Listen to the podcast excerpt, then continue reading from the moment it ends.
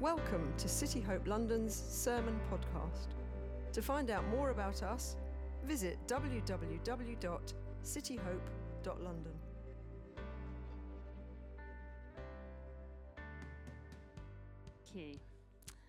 Okay. Hello. How's everybody? Everyone good? Good. I'm good too. all right. So, as uh, many of you will know, we are continuing our series today. We're doing a series in 1 Peter.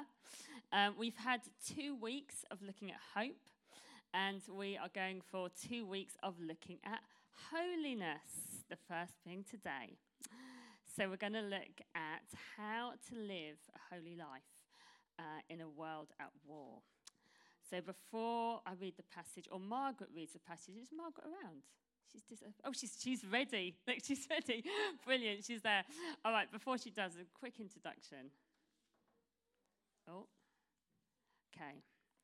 So this man is called, I don't know if any of you will have heard of him or seen him on YouTube. His name is Aeham Ahmad. And he grew up in a town, a Syrian town called Yarmouk. And he didn't come from a very um, uh, rich family. Uh, they were quite poor, but in spite of their poverty, they basically saved and scrimped and managed to get uh, him to music school, where he learned to play the piano. You can see him there. Anyway, he learned to play the piano. He played beautifully. He composed songs. Um, the family grew a business. They, they got a music shop. They started to sell musical instruments, and things were good. Um, but sadly, as, as we know, war came, and war came to his town, and many people left. And people didn't need musical instruments.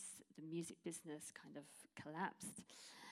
But he still had this gift. He was still able to play the piano, and he'd spent a lot of time training to do so.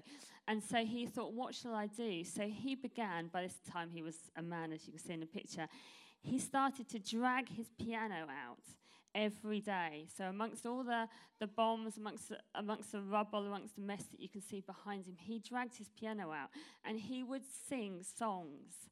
And he would sometimes gather um, children, sometimes there would be other men that he knew in the town, and they would sing songs of, of hope.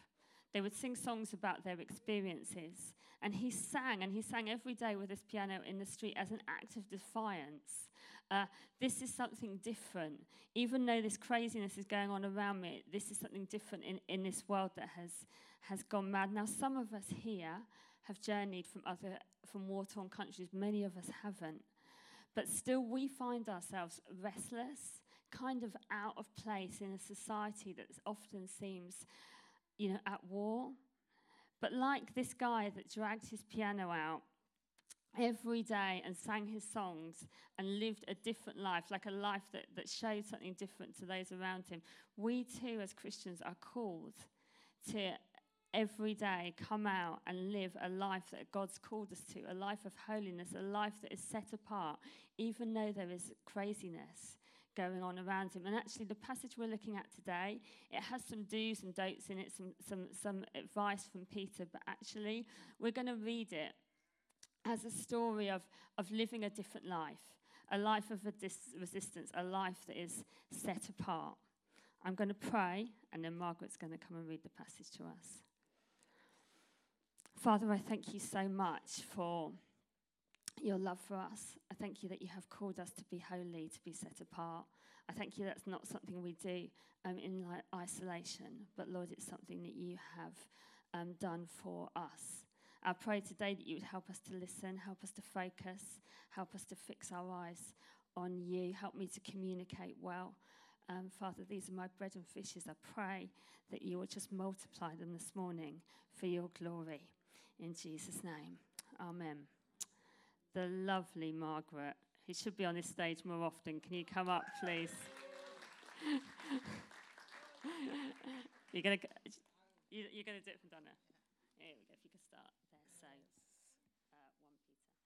Yes, today's Bible passage is First Peter 1, verse 13, and 2, verse 3. So prepare your mind for action and exercise self control. Put your hope in the gracious salvation that will come to you when Jesus Christ is revealed to the world. So you must live as God's obedient children. Don't slip back into your old ways of living to satisfy yourselves. It's quite a long one. Your own desires. You don't know any better then. But now you must be holy in everything you do, just as God who chose you is holy. For the scripture says, You must be holy because I am holy. And remember that the Heavenly Father to whom you pray has no favorites. He will judge or reward you according to what you do. So you must live in reverent fear of Him during your time here as temporary residents. For you know that God paid a ransom to save you from the empty life you inherited from your ancestors. And it was not paid with mere gold or silver, which lose their value. It was the precious blood of Christ, the sinless, spotless Lamb of God. God chose him as your ransom long before the world began. But now, in these last days, he has been revealed for your sake. Through Christ, you have come to trust in God, and you have placed your faith and hope in God because he raised Christ from the dead and gave him great glory. You were cleansed from your sins when you obey the truth. So now you must show sincere love to each other as brothers and sisters. Love each other dearly with all your hearts. For you have been born again, but not to a life that will quickly end. Your new life would last forever because it comes from the eternal living word of God, as the scripture says.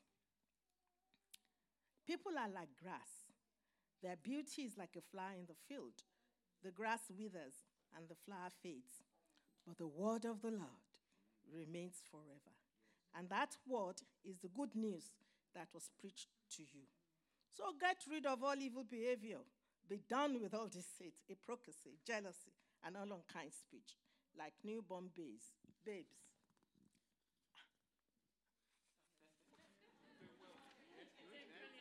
you must crave pure spiritual milk so that you will grow into a full experience of salvation. Cry out for his nourishment now that you have had a taste of the Lord's kindness. That's the reading of the word. Margaret, thank you so much. Thank you so much.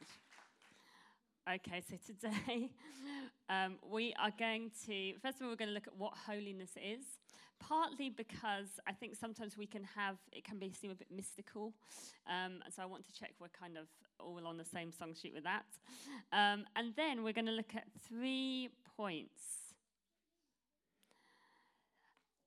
Holiness, having a set apart mind, set apart time, and everybody's favorite point, choose the wine. Wine, obviously, meaning, meaning the blood of Jesus, not like a wine, wine. Okay. Just to say, there are a couple of um, themes in this passage that are repeated um, later on in other sermons. So I'm going to skip a few, I'm going to jump around quite a little bit in terms of the text. Um, because I don't want to nick Paul Brown's sermon from next week. Even though I didn't mind nicking his Christmas suit, I don't want to nick his sermon. All right, so let's have a look. We'll start with looking at holiness. The way of holiness. So it says in verse 15, But now you must be holy in everything you do, just as God who chose you is holy. For the scripture says, You must be holy because I am holy. So I don't know what you think about when you think of holiness or a holy person. Maybe certain people come to mind. So maybe you think of somebody like this, Justin Welby. You know, he's holy person, you may be thinking of him. Maybe you think of another um, bishop, the lovely late Archbishop uh, Tutu. Maybe you think of a different kind of bishop. Any of you that are old like me will remember. I don't know how holy he was, he was a bit grumpy. But anyway, you might think of that kind of bishop, but most of you probably will think of Denise Brown. Let's be honest. because she's probably the holiest of them all. Especially, she's even got a halo in this picture. she is holy. Now, what do all of these people, the holy people that I've showed, have in common? Well, the thing that probably they've got in common is we think of them as good people. Okay, they're good people, and holiness often can kind of be thought of or get reduced to simply moral goodness. But actually, if we look at the Bible, we can see that moral goodness is really only just one very small part of the story. So we're going to look at the kind of bigger story just for a few minutes. Now, I'll keep I'll keep them to this brown up while we do. um, so, in the Old Testament, um, there's a Hebrew word for holiness. I'll probably pronounce it wrong, so I hope there's no scholars in the house. But the Bible Project says it's pronounced as kadosh. Okay, so the Hebrew word for holiness is kadosh, which means unique or set apart from. And in the Old Testament, actually, the word kadosh refers to lots of things. So it can refer to a day in the calendar, it can refer to a room, it can refer to a thing, or people can be kadosh. So, what makes God kadosh? Because it says that God is holy. The thing that makes God kadosh and really holy is that He is creator. Okay? So, He is the one is the only one that is not created. Okay, everything else, you know, is a, is a created thing, but he created, no one created him, and that's what sets him apart. It's what makes him completely unique. Now, for something else to be holy, the thing that makes other things holy is their close relationship to the holy God. Okay? So other things are set apart because they're connected to Him who is already Kadosh. So when the Israelites are called to be holy in the Old Testament, that doesn't mean they're being asked to try and be God and try and create something in the way that He does, because they can't. It means that they should put themselves or position themselves to acknowledge God's holiness or to be set apart from other things so that they can be connected to Him. And as we know, if you read the Old Testament, you'll know for sure that Israel had a whole load of, of rules and rituals around this, you know, not touching this, not touching that. Um, yeah, that's what they had. But actually, in Leviticus, where this quote is from, uh, the quote that Margaret just read out about being holy as I am holy, um, holiness started to get uh, applied to more than just rituals. So we start to see it being applied to things like justice, um, business practices, the way people um, live their lives. So we see that come in. So God is holy, God is kadosh because He created. How are we supposed to be holy? Because obviously we we can't create in the same way that God does. We can't be creator and sustainer of life like He is. Um, so for some, for us to be holy, we have to, like I said before about the other things, we have to have a special relationship with God, a relationship that will bring us into close proximity with Him. And basically, this is a lot of the Bible story. It's about a holy God, a Kadosh God who created the whole universe and created us, makes it happen. Brings a people or, or does something, we know what the thing he does, so that we can be close to him, how he provides Jesus for that closeness and that holiness to happen. So we're going to, instead of honing in on kind of the instructions of Peter today, I'm going to look more on what things we can do to, to get close to Jesus and then ultimately what he did to make that happen. So, the first point we're going to look at is how we can set apart our minds. So in verse 13 it says, So prepare your minds for action and exercise self control. Put all your hope in the gracious salvation that will come to you when Jesus Christ is revealed to the world.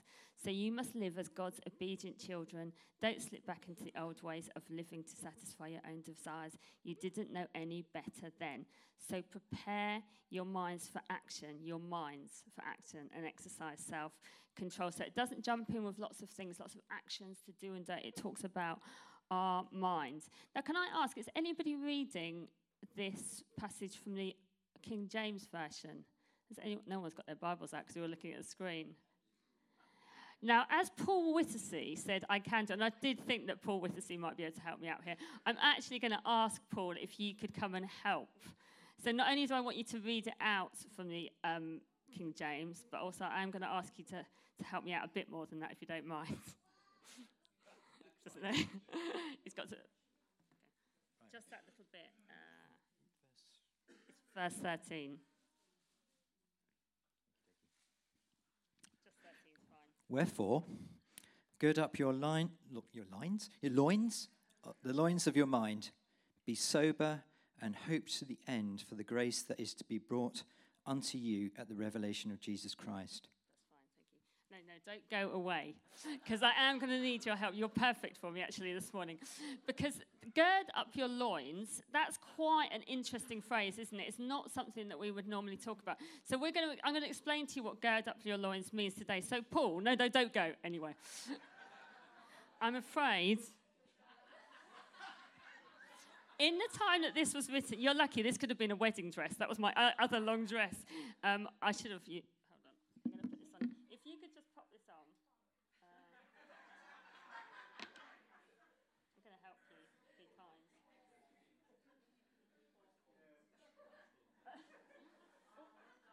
you, could, you could need to put it on. Okay, if you could just try and do it quite quickly. so the P, it's just a, it's just a long garment. It has got arms. Please don't take any photos. No social media.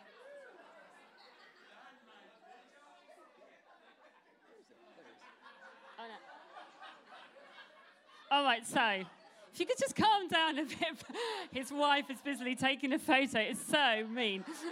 Okay, so the people at the time would have been wearing long garments. Now, they wouldn't have been exactly like this. They wouldn't have been this lovely bright blue colour, but they would have been like this in terms of length.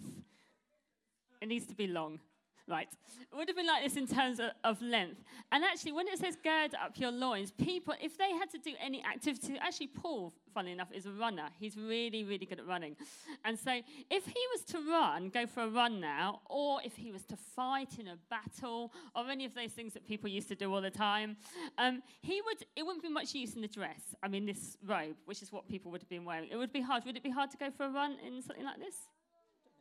Uh, don't spoil my point. It would have been. It would have been very. It was too long. Yes, it's too long. And so, so basically, gird up your loins means that people have to get their robe and make it so that they can do some action. So, Paul, can you do that? Now, the thing is, if you just do that, that is useless because if somebody I started to fight you, go into a battle, I'm just going to knock you out really quickly. And we've already done that sermon when I hit Paul Brown on the stage. We're not going to do that. So, you need to think of another way. What else could you do?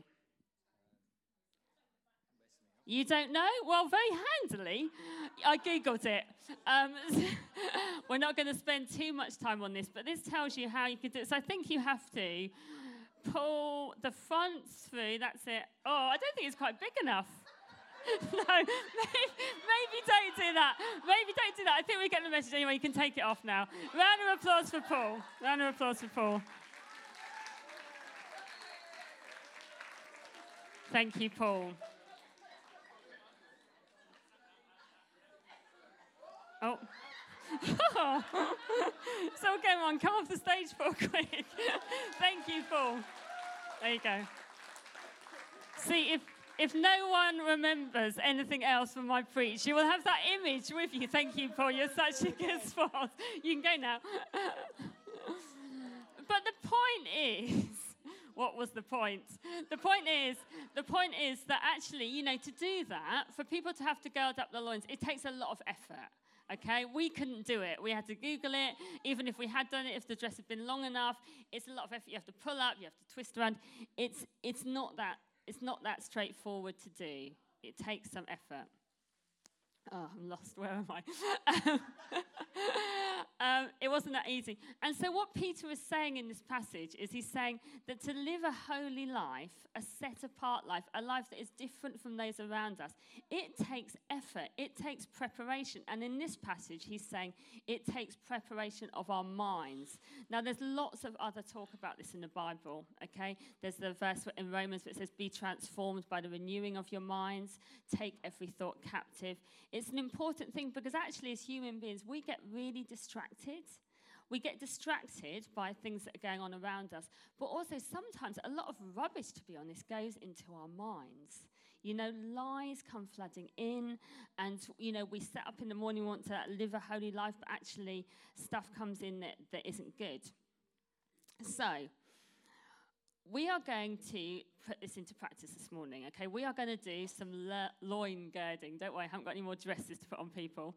but a little bit less watching Paul put on a bit of a dress and a bit more hard work for you guys.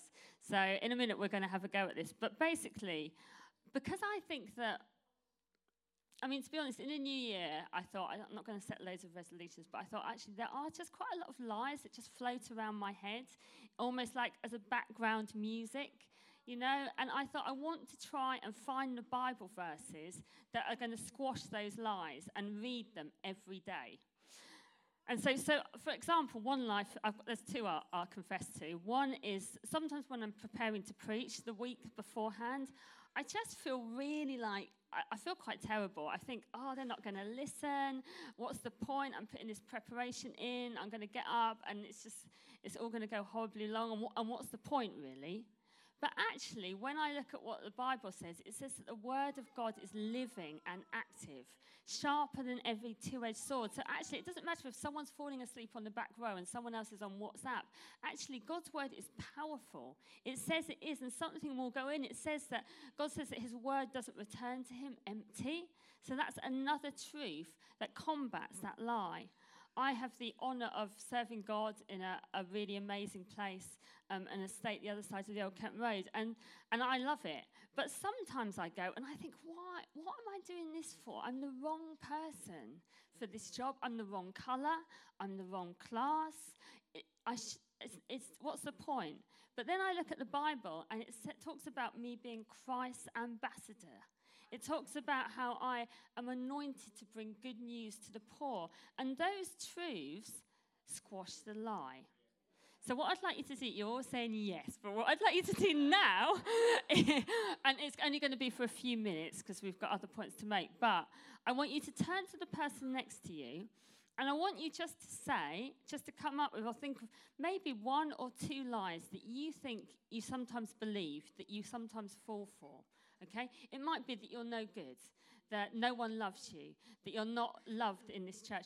And I want, as a, as a parent, you don't have to have the scripture reference. I'm not that great at scripture references myself, but I want you to come up between you with a Bible verse that will squash that lie. Okay, so this is not a Bible test, but just to encourage each other with uh, some, some truth. We're going to do some loin girding, okay? So we're going to do it for a couple of minutes. So just turn to somebody close to you that you feel safe with. That you don't have to reveal anything really deep. I don't want it to turn into a big therapy session, but just give it a go for a couple of minutes. Right, I can hear it going into chit chats. so if you could bring your conversations to a close. Bring those conversations to a close. But don't forget what the person has told you, because actually, you can be praying for the person that you were talking to in the week. And you can be praying every day that God helps them to combat that lie, that that verse, those verses, that bits of truth would come to mind. So, can we do that for each other? Yeah? Yeah, we can. All right feel like a teacher. let's you all up. all right, so that was uh, set apart mind. Um, now we're going to look at, let's get that image off the screen. set apart. Oh, we don't want that image either. It's even worse. It's even worse. That's what's to come. Okay, that's going to keep you listening, isn't it? Okay, set apart mind.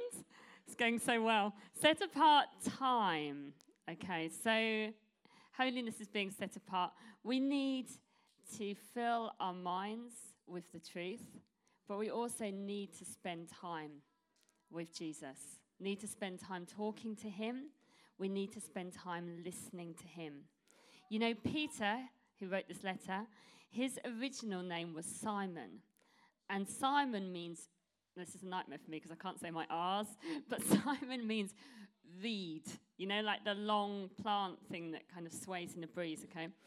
Um, however, after a few years of following Jesus and acknowledging him as Messiah, Jesus changed his name to Rock. So, how did Peter go from reed, wobbly, flip floppy, just blown in the wind, to that image of rock, where he is, you know, a rock being stable and certain? Basically, he met Jesus and he spent time with him, and then he was filled with his spirit. That's how he went from shaky to sure, spending time with Jesus. And if that is what Peter needed to go from that to that, then surely that's what we need to go from reed to rock in our lives as well. We need to spend time with him and be filled with his spirit. Um, in fact, right at the beginning of the chapter, it says, God the Father knew you and chose you long ago, and his Spirit made you holy. And as a result, you have obeyed him and been cleansed with the blood of Jesus. He spent his days with Jesus, talking to him, listening to him. Look what spending time with Jesus did. Look what it can do in our lives too. So we need to do everything we can to be close to Him. We need to set apart time. We might get up, we might be grumpy, we might be desperate for a cup of coffee, but we need to set that part of time. Time. Do you know what? A, f- a few weeks ago, I was trying to catch up with a friend. We were going to catch up and, and go out, and we were trying to arrange a time. And she said to me, Oh, actually, Claire, I don't really want to do evenings anymore. Um, she said, I don't want to do evenings because, to be honest, I'm just trying to get up earlier so that I can spend time with Jesus, so I can pray and stuff before I go out. And I was so, so happy that she told me that. I almost, I almost wept, to be honest, because she never said no to an evening out with me before. You know, before it'd always been like, if we're go, let's go out, and she'd be like, yes, yes, yes. But actually now she's decided no, not in the week, because she wants to get up early. She wants to set apart time to spend with Jesus. And I also thought, if I felt that much pleasure over her saying that to me, I wonder what Jesus feels. Now, I am not saying he loves her more because she's getting up early and spending time with him, but I am saying that she will get to know him more and it will do her so much good, and she is bringing pleasure to her father by doing that. You see, being holy, being set apart, uh, is about our relationship now. Peter says, So you must live as God's obedient children. So it's not about just obeying anyone or submitting to, to any authority. It's submitting to our Father and obeying Him because the obedience of a, of a child is very different to the obedience of a slave. You know, we're obeying someone, we're looking to be set apart for someone that loves us so much. How do we live as holy? We obey as children, children who know their parents, children who know they are accepted said a bit you've been waiting for. Set apart mind, set apart time, choose the wine. Now, like Boris did. now, I'm not making a political statement on this, honestly. So, what basically what I want to say with this slide is that God, who is holy, set apart, has called us to be holy and set apart. Now, if you cast your mind back to Partygate and all the shenanigans and stuff that happened there, there were lots of reasons that people had a big problem with it. But the main reason, probably, was people were thinking that the, the person that was setting the rules was not keeping the rules. Okay, that's the issue that people had. What I want to say this morning is that that is not the same in God's story. In God's story, the Father God who made the rules and gave the instructions is the one who kept them through Jesus. Jesus was without sin. It's not a party gate story. It's not a, a story of a God that just, you know, Jesus just went around sinning and doing whatever he wanted and telling everyone else to be holy. The God who made the rules kept the rules. My favorite part of the passage it says, For you know that God paid a ransom to save you from the empty life you inherited from your ancestors. And it was not paid with mere gold or silver, which lose their value. It was the precious blood of Christ, the sinless, spotless Lamb of God. God chose him as your ransom long before the world began. But now, in these last days, he has been revealed for your sake. We need to set, set aside time, set aside our mind, and we need to make choices to live a holy life like Jesus did. God chose God chose Jesus as our ransom long before the world began, and Jesus every day chose obedience. And when he chose obedience, he was actually choosing us. He chose a different way. He chose the way of holiness. And actually, for many of us, you know, we have choices to make about the way we live. And those choices sometimes seem painfully different to all our friends and all of those around us. But when we have those difficult choices to make, we get to look to Jesus, whose choices were always good and always right. And you know, He chose us not because He thought we would do a really wonderful job of being holy by ourselves, because clearly we don't, but because He chose us because He knew that we couldn't. He knew that we were hopeless without Him, that we wouldn't be able to draw close, that we wouldn't be able to live that life. Not without Him choosing the cross or choosing us or loving us first. He chose us so that we could make choices about how we live. So we had the power and the freedom to be able to do that. So we need to prepare our minds. We need to exercise self control. We need to set aside time. We need to look at Him. We need to put some effort in and we need to persevere. But most of all, we need to choose the wine. We need to choose to rely on His grace and His love and what He did for us to live a holy life, not on any good stuff or any effort of our own. You know, as I said at the beginning, holiness means set apart. And set apart sometimes can have funny connotations, you know, in the world. You just kind of set apart. It seems a bit of a lonely place to be. But you know, with holiness, with Jesus, set apart is not left to one side, it's not forgotten. For us, it means set apart is remembered and chosen. It's not about restricted freedom, it's about increased freedom because our chains are gone now because of the blood of Jesus. You know, I've got a quote very badly. I don't know who said it. I didn't write it down, but it's a wonderful quote, so I'm going to read it. It says, The holiness of God decimates our autonomy and self sufficiency and drives us to the Saviour, who alone is able, by his life and death, to unite unholy people to a holy God. God reveals his holiness to us, not as a warning that we should run from him in eternal terror, but as a welcome to us to run to him, where weak and failing sinners always find grace that lasts forever so let's not let the holiness of God put us off. Let us, let's not let God's holiness cause us to want to run from His this morning. His holiness may want us to run, but actually, His amazing grace assures that our running days are over. We can come to Him now. No more running, no more wandering in the wilderness, no more hiding in the garden as Adam and Eve did. Not now, and because of the hope we have for Him, not in eternity. Band, if you'd like to come up, please.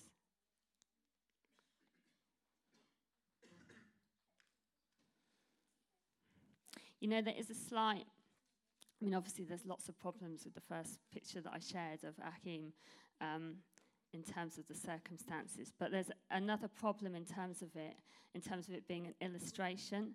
In that first picture that I shared, you know, he's playing the piano in the rubble and he's playing alone. And sometimes we see ourselves like that, don't we? We feel like this battle to be holy. We might feel that it's alone. You know, we're in our workplace and we're there by ourselves. We're in our families who don't believe and we're there by ourselves and we feel alone, like in that picture. But you know what? That is not the story for us if you belong, uh, if you are, are saved, if you know Him. Because holiness doesn't happen in isolation.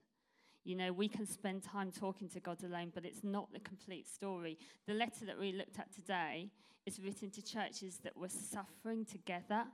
They were being different to those around them together, not in isolation, actually. And we need to follow their example in moving forward together. Oh, sorry.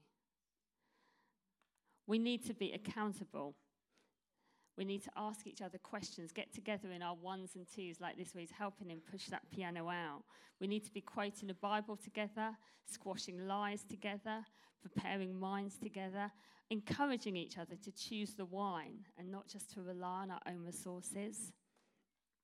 We need to move forward together, not as solitary piano players, but actually, the, the real picture of us as a church is much more like this. Not just playing by ourselves, not just trying hard by ourselves, but actually together, encouraging holiness, together, inspiring each other on. And actually, then the world will really see something beautiful and hear something beautiful, something that it hasn't heard before and won't hear anywhere else. Actually, a people that love Jesus, that serve Him, that will have, you know, cost, uh, there'll be a cost in that at times, but that will move together trusting in Him for holiness. We are going to uh, choose the wine. Very minute, we're going to take communion together um, this morning. Um, but before we do, um, I'm going to just read that passage that I just read again. And we, as I do, maybe if the band will just play and then we will go into going to the different stations to take communion. So there's some there. Is there some there? Is there some in the balcony? And there's some in the balcony. But let me just read this first. For you know that God paid a ransom to save you from the empty life you inherited from your ancestors. And it was not paid with mere gold or silver, which lose their value it was the precious blood of Christ, the sinless, spotless Lamb of God. God chose him as your ransom long before the world began, and now in these last days he has been revealed for your sake. Jesus, I thank you so much that we get to choose the wine. Lord, I thank you for your blood. I thank you for the uh, massive cost you made so that we can be close to you so that we can be friends with you now, so we can get up early and talk to you, so that we can see, look at your word and have stuff revealed to us by your Holy Spirit. We thank you. We thank you for the cost, and we thank you for your love that, and your obedience and the choices that you made day after day to live a holy life so that we could one day be a holy people. We're so grateful, Lord. In Jesus' name, amen.